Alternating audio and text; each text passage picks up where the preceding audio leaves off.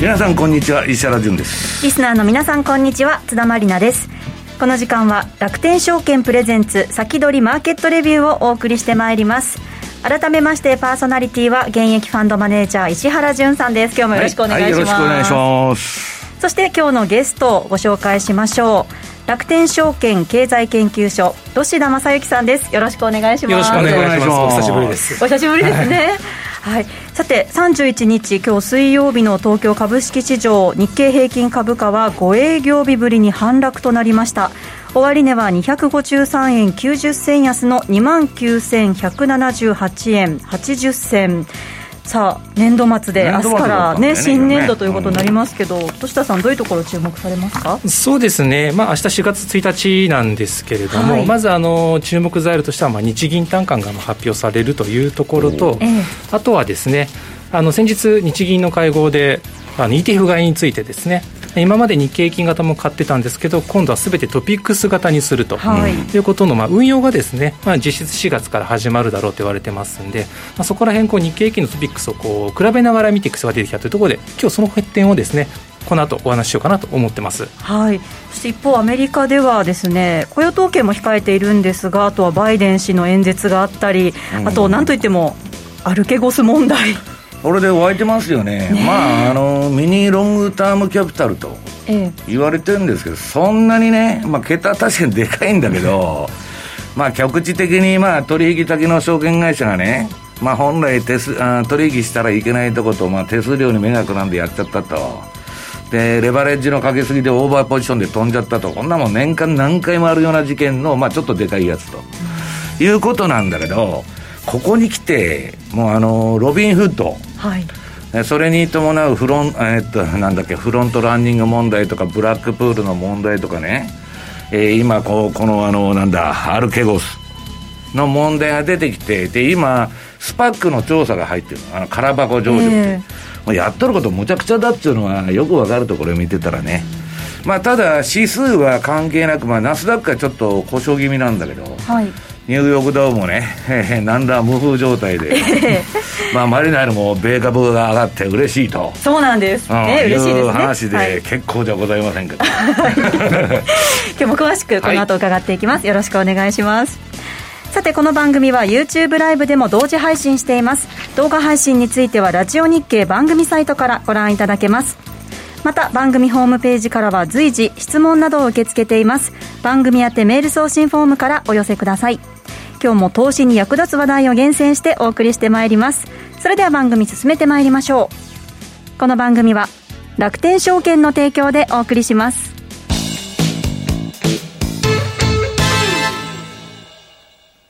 楽天証券ならお持ちの楽天スーパーポイントで株が買えるのをご存知ですか？ポイントで株取引をすることの最大のメリットは楽天スーパーポイントが株という資産になることです。ポイントでお買い物をしたり、旅行をしたりするのもいいですが、ポイントで株を購入して株という資産に変えてみませんか？株の値上がり益のほか、配当金や株主優待が期待できます。さらに、貸株サービスを利用すれば、買った株を貸し出して貸株金利をもらうこともできるんですよ。早速、ポイントで株投資始めてみませんか？詳しくは楽天証券ポイント投資で検索。楽天証券の各取扱商品等に投資いただく際は、所定の手数料や諸経費等をご負担いただく場合があります。また、各取扱商品等は価格の変動等によって損失が生じる恐れがあります。投資にかかる手数料等及びリスクについては、楽天証券ウェブサイトの投資にかかる手数料等及びリスクページや、契約締結前交付書面等をよくお読みになり、内容について十分にご理解ください。金融商品取引業者、関東財務局長金賞第195号、楽天証券株式会社。ウィークリーマーケットレビューさあ、このコーナーでは、楽天証券経済研究所、土田正幸さんにお話を伺ってまいります。さて、本日のテーマは、日経平均トピックス分析と4月の日本株の行方ということなんですけれども。はい。そうですね、まあ、あの比較的足元の中長期の見通し自体は崩れてないんですけども、うん。はい、ただちょっとですね、日経平均の動きには注意が必要かなっていう話をしようかなと思っています。注意が必要。はい、どういったことかと言いますと、はい、まずあの日経平均の冷やしチャートを見ていただきたいんですけども、はい、実は今週に入ってからですね、この25日同平均線、ここを意識してるんですね、えーまあ、25日同平均線をこう行ったり来たりするような、まあ、展開になっているというところで、でね、まあ、先ほど冒頭でもありましたように、まあ、月またぎで、まあ、あの今週ですね、4月相場入りするというところで、まあ、とにかく今週、イベントが多いんですよね。そうなんですよね。はい、で、まあ、先ほどの日銀短観とか、はい、その ETF 買いのルール変更とかもそうですし、あと今晩ですね、はい、あのバイデン政権の、まあ、先日1.9兆ドルの、まあ、経済政策成立したんですけども、今度は3兆ドル規模の経済政策成立するんじゃないか、まあ、そこら辺のですね、詳しい内容が、まあ、今晩話あるんじゃないかというところと、あと同時にですね、アメリカの方で、えっと、金融安定監督評議会っていうのが開かれるんですね、はい、バイデン政権になって初めて、まあ、もいろいろあってね、いろいろあって、はい、まあ、先日のゲームストップ騒ぎですとか、まあ、今回の、まあ、アルケゴス、ね、アルケゴス、はい、キャピタルマネジメントの問題ですとか、まあ、そういったところも話し合われるだろうといったところで、まあ、見極めムードでですね、まあ、月下水来たのかなと。あれ、バイデンは金ばらまくのはいいんだけど、増税のことも言ったら、まあ、そこはどうなのかっていうことですよね。うそうですね、うん、まあ、あの1.9兆ドルこの前やって、で今度は3兆ドルということで、はい、合計すると5兆ドル弱っていう規模ですよね。ど。んな金ばらまくって、5 兆ドルですよ。今までは、そうですよね、今まではそういう景、まあ、財政出動による、まあ、景気刺激策というのが、はい。まあ、いわゆる景気敏感株を、まあ、買う動機づけにはなってたんですけども、ただまあ本来そもそもそういった財政出動による経済政策ってどういう時に打つのかっていう、まあ、教科書の判断ではあるんですけども、はい、まあ、例えば景気サイクルの乱れですとか、あとは今回のコロナのように、まあ、あの特別な事情によって生じた、まあ、需給のギャップを埋めていくと、まあ、時間差ですよね、うん。はい、そういった観点からすると、まあ、例えばそのアメリカの、まあ、昨年2020年の名目の GDP 額というのが、20兆9300億ドルなんですね。はい。じゃあコロナが起きるまで2019年どうだったかっていうと、21兆4300億ドルなんですね。うん、となってくると、この2019年から2020年にかけて5000億ドル GDP の額を減らしたことなんですね、えここを埋めに行くっていうのが本来の経済政策なわけですよ。うん、となってくると、減らした5000億ドルに対して、この前成立した1.9兆ドル、はい、で今回の3兆ドルになってくると、はいちょっとでかすぎるんじゃない？っていうのが、どうしても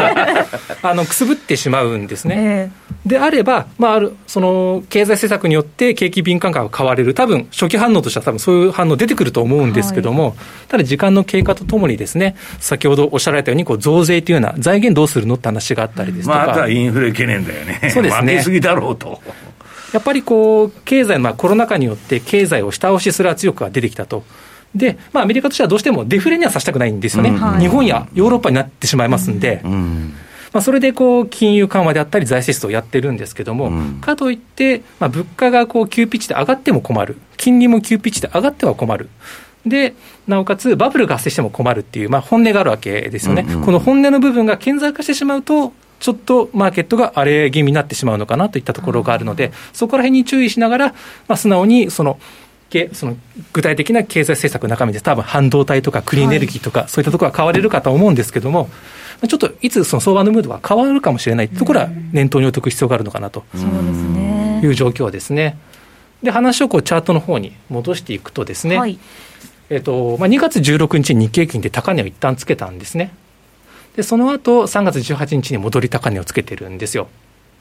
で、この上値ライン1と2っていうのを引いてるんですけども、はい、まあ、相場はですね、まあ、当然こう上げ下げ繰り返しながら、まあ、上昇トレンド形成していくんですけども、うん、一旦相場が調整に入った後、まあ、株価が下げ止まった時にですね、直近高値を結んだ線がこの上値ライン立つんですよ。はい、で、ここを抜けた時に買っていくと、うまくトレンドに乗れるっていう手法がありまして、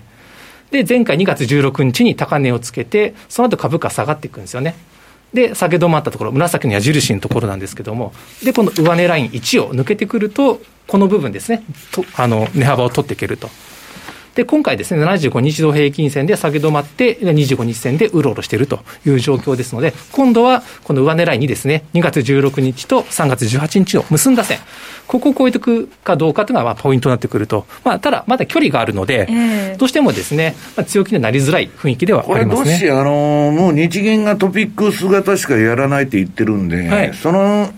変化っていうのは今までの日経平均、例えば先物売買するとか、そういう CFD 売買するときに、大きな変化はあるあありますね。で、まあ、同じように、じゃあ同じようにトピックスですね、うん、チャートを見ていこうと思うんですけども、じゃあトピックスどうなんですかっていうと、やっぱり日経金も強いんですよ。そうですね。2月16日に比べて直近の高値の方が高くなってる。上がってるっていうことですもんね。はい、ただ、売買のタイミングとしては、やっぱりこの株価が調整したところですね、下げ止まったところで、はい、直近高値同士を結んだ上値ライン、ここを超えてきたところで仕掛けると。まあ、日経平均よりもいいパフォーマンスが出てる状況ですよね。はい、で、今ですね、この上値ラインの2番目のところでうろうろしてて、で、上値ラインにここを超えられるかどうかというところなんですね。じゃあ、この日銀のその ETF 買いのルール変更でどういう変化があるかっていうところを見ていこうと思うんですけども、はい、まあ、一番わかりやすいのは、まあ、計算の違いとかあるんですけども、指数の構成ウェイトの違いですね。はい、まあ、トップ30の状況を見ていただきたいんですけども、こんな感じでですね、まあ、日経225とトピックスの、まあ、構成メーカーのウェイト上位、トップ30をこうやって一覧にしてます。まあ、G 細かくて見づらいんで、じゃあこれで何を見ていくかなんですね。はい、これグループ分けすると分かりやすいと思うので、次のこう資料を見ていただきたいんですが、こういうふうに見ていきます。まあ、4つにまあグループ分けできるんですね。では1つ目どういったグループかというと、まあ、日経平均の上位銘柄でもあり、トピックスの上位銘柄でもあると、いった銘柄グループですね。うん、まあ、ソフトバンク、まあ、グループの方ですね、ですとか、あと東京エレクトロン、まあ、ファナックとか、まあ、ダイキン、信越化学とか、まあ、こういった銘柄は日経平均でも上位ですし、はい、トピックスでも上位なので、まあ、今回のまあルール変更の影響はですね、比較的少ないだろうと言われる銘柄群ですね。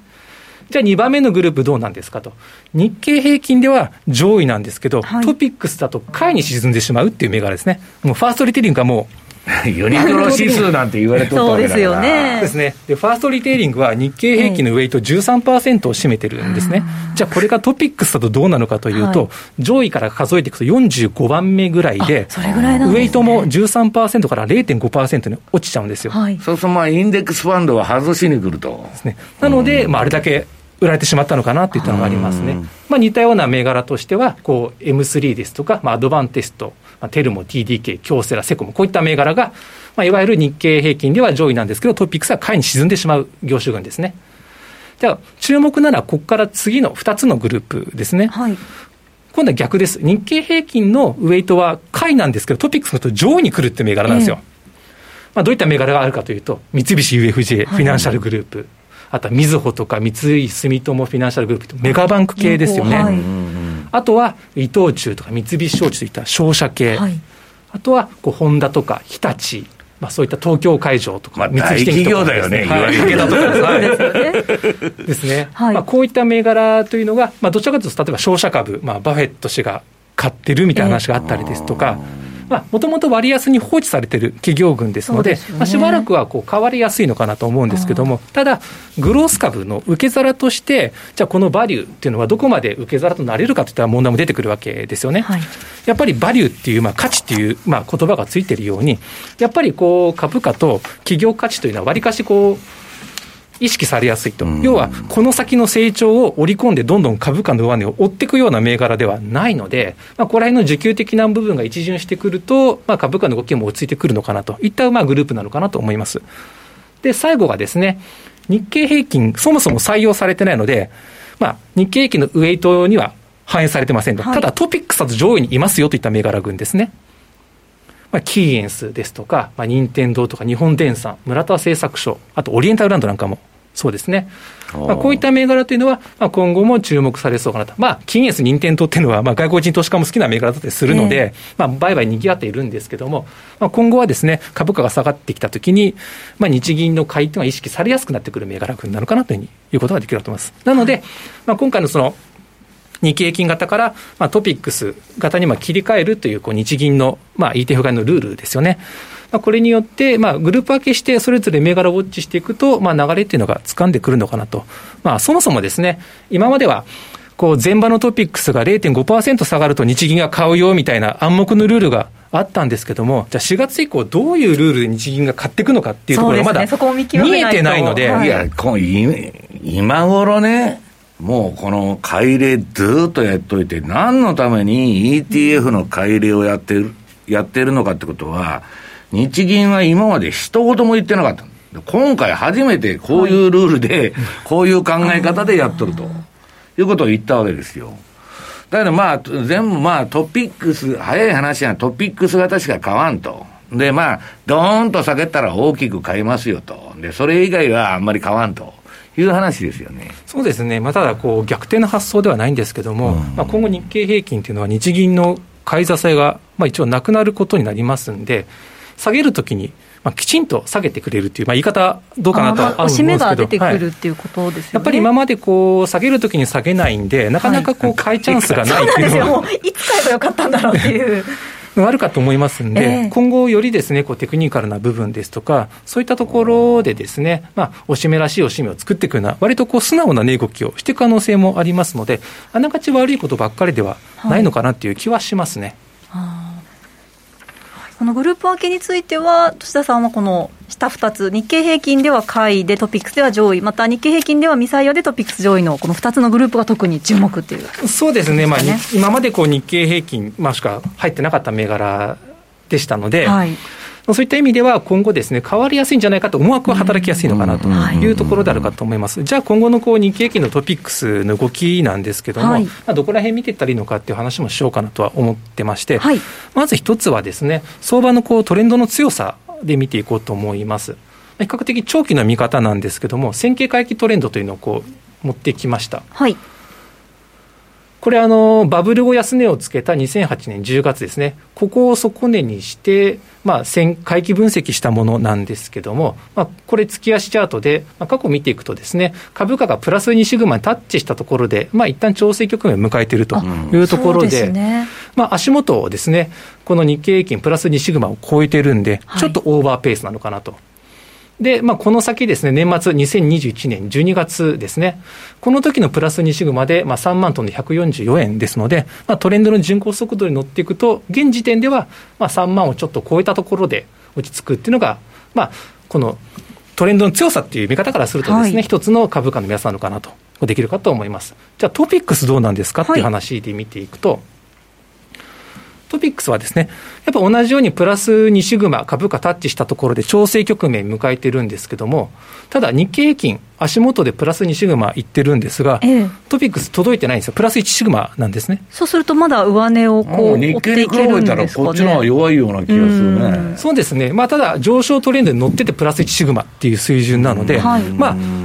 ペースの問題だと思うんですね、まあ、ちょっと日経平均が先取りしすぎちゃってる部分が、まあ、受け取れると、で今後ですね、日銀の ETF 買いっていうのも、こうルール変更がありますんで、はい。この、まあ、コリレーションから言ったら、じゃあトピックスの方がまだ上げ幅はあるってこと？そうですね、まあ、ちょっと上げすぎてしまった日経平均がトピックスに再寄せしてくるのか、トピックスが、まあ、日経平均が強くのかわからないんですけども、少なくてもこの両者のギャップを埋めていくことにはなっていくかと思いますので、はい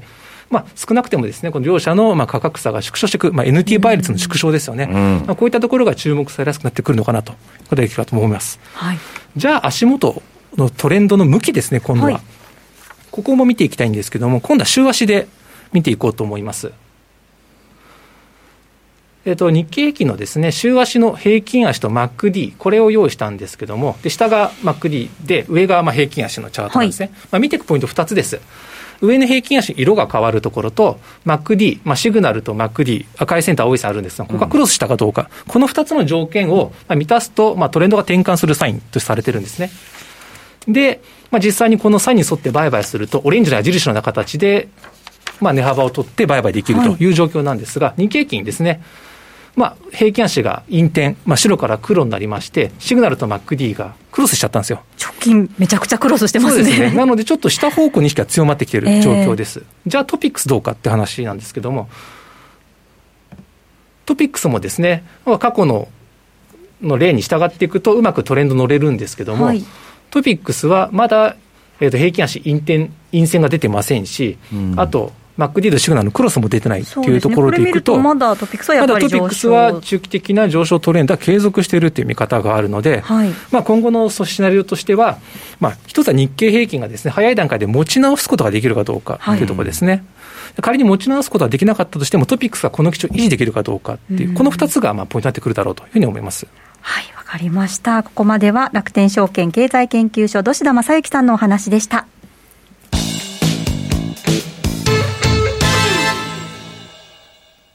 楽天証券の米国株取引で世界的な有名企業に投資をしよう。米国株は1株から購入可能。誰もが知っている有名企業の株が数万円から買えるんです。配当金の支払いを年4回としている企業が多いのも米国企業の特徴。配当を楽しみにお取引できますよね。楽天証券にすでに口座をお持ちなら、特別な手続き不要で、そのまますぐにお取引ができます。日本円を米ドルに換金する必要もなし。しかも手数料は約定代金の0.495%。最低手数料なんと0円。取引手数料の上限は税込み22米ドルと決まっているので高額取引も安心です。詳しくは楽天証券米国株で検索。楽天証券の各取扱い商品等に投資いただく際は、所定の手数料や諸経費等をご負担いただく場合があります。また、各取扱い商品等は価格の変動等によって損失が生じる恐れがあります。投資にかかる手数料等及びリスクについては、楽天証券ウェブサイトの投資にかかる手数料等及びリスクページや契約締結前交付書面等をよくお読みになり、内容について十分にご理解ください。金融商品取引業者、関東財務局長金賞第195号、楽天証券株式会社。石原淳の相場の肝。さあ、ここでは現役ファンドマネージャー石原淳さんにこれからの相場の肝について伺ってまいります。よろしくお願いします。はい。まあ、あのー、例の、なんだっけ？アルケゴス問題ですね。アルケゴス。わーわーわーわー言ってんだけど、はい、まあ、元著名投資家も、今、ジュリアン・ロバートソンって88ぐらいなんで、えー、バフェットより年上かな。まあ、90年代のドシ知ってるかどうか知らないけど、タイガーっつったらさ、あの日本の下げ相場の中にバブル崩壊のもうドッタバッタドッタバッタやってて、タイガーファンドのね、売買比率ってすっごい大きかったんで、彼らいろんな手法をやる。アウトライトもやるし、ロングショートっつって、まあこっち売ってこっち買ってるみたいなのやってるし、カレンシーの世界でもね、カレンシーファンドも持ってて、はい、で、そのまあ88年もやってる、88年っていうか88歳だから、はい弟子とか、まあ元ファンドにいたやつも山ほどいるわけですよ。で、その中の一人独立したね、このまあ、あの、ファンさんっていうのがいるわけ。はい、中、中国人の。でこの人はまあ、インサイダー取引で捕まって、はい、あの、もう取引ができないと。うん、いうことで、本来なら、証券会社から楽天証券お断りというあれなんだけど、何せがね、その、その、や、やってダメだっつって復帰した時に200億円日本円で元っったっつうんだよ。それを1兆5000まで増やしたと。え1兆5000億円ですよ、マリナル。ね、どっし、はい、どんだけレバレッジかけとるんやいという話です。ですよね。まあ、ただし、リーマンショックの後上げっぱなしだから。えまあ、めちゃくちゃね、もうレバレッジかけて、もう行ったら、まあ、そのぐらい行ったのかもわからないけど、ところがですね、まあ1兆5000億まで増えたと、もう面白くてたまらんのだろうね、こういう売買ゲームやってる人は。そうでしょうね。うん、だけど、今回、えー、日本円で2兆円の損が出とると。えー、5000億債務超過やないかと、このファンは。いうことで、で、業者っていうのは取りっぱぐれると、共倒れですから。もちろんそうですよね。すぐ回収しようと。まあ、それでゴールドマン助かったとかね、はい、ウェルドファーゴは大丈夫だとか、俺とか早く逃げたと、野村証券は一体何をやってるんだと。いう話でね、なんかしょうもない話になってんだけど、問題はね、はい、これまあツイッえっと、資料の1ページに、まあ、私、ツイッターに、まあ、この関連のことで上げたんだけど。はい、資料は番組ホームページ、そして YouTube でご覧いただけます。はい、こんなもんね、私が35年やってきた中、もう、1か月に1回は、どこどこが潰れそうだとか、なんかトンドルとか噂が飛ぶの。は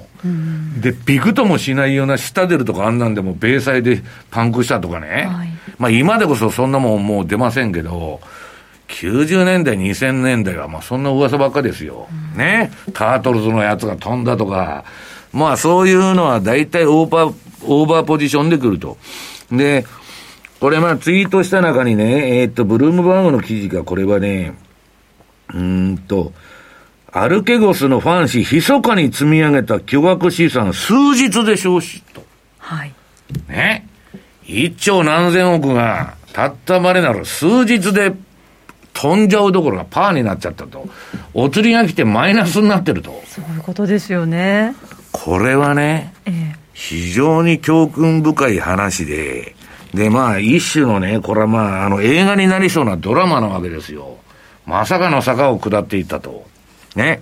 で、それはね、結局はもうね、えー、っと、こういうやり方をしてると、売買ゲームみたいな、レバレッジパンパン。わかります？わかります。言ったれと。はい。いうのはね、必ず、えー、ストップも何も置かないでね、特にイケイケでやってる人。はい、まあ、たまたま相場が上がっちゃって10年間。これはね、何かあった時に一発で飛ぶようになっとるんですよ。で、それを言ったのがね、次のあの2ページしろ。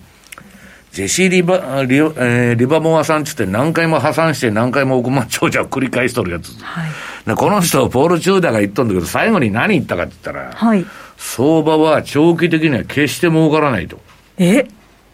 言っとるんですよ。えで、いろんな伝説のトレーダーっているんだけど、リバモアは最後自殺しとるわけ。はい。ね。だけど金はめちゃくちゃ残して死んどるわけですよ。で、この人がね、いろいろ、えー、リバモア5億だとか、まあ、リバモアの本たくさん出ててね、まあ、古くはなんだ、愛と幻想の市場とか言って、あの、えー、いう本がね、90年代に出て、まあ結構話題になったんだけど、はい、何を言っとるかと言ったらね、株式投資っていうのは楽に金が儲かるっていう印象があるんだと。まあ一般人にとっては、なんか儲かったとかビットコインもそうですよ。だけど、愚かで安易な考えから相場に手を出せば、ね、簡単に全てを失ってしまうと。無知の対極にある知識が大きな、えー、あれ、えー、っと、力となる、ね、力となる、はい、要するに何の世界でも楽な金儲けはないってことなんですよ。ね、んなフリーランチとかただ飯とか言っとね、誰が働くんですか、そんなもん。ね。まあだからそういうことをね、たくさん言ってまして、まあ無知っていうのはダメだと、勉強しないとダメだと。で、気分の浮き沈みにね、ここに書いてるけど、我ながら儲かったやったーと。ついなっちゃいますけどね。ねはい、で、今度ね、損するとね、うーとか言ってるわけですよ。はい、だからリスク管理が本当に大事っていうことですけどね。だから、喜んだり悲しんだりしちゃだめだと、そのはい、淡々とやらないと。はい、さて、この後ですね、YouTube ライブでの延長配信でお話伺ってまいります。あっという間にお別れの時間となってしまいました。ここまで土田正幸さん、石原潤さん、進行津田まりなでお送りしました。この番組は楽天証券の提供でお送りしました。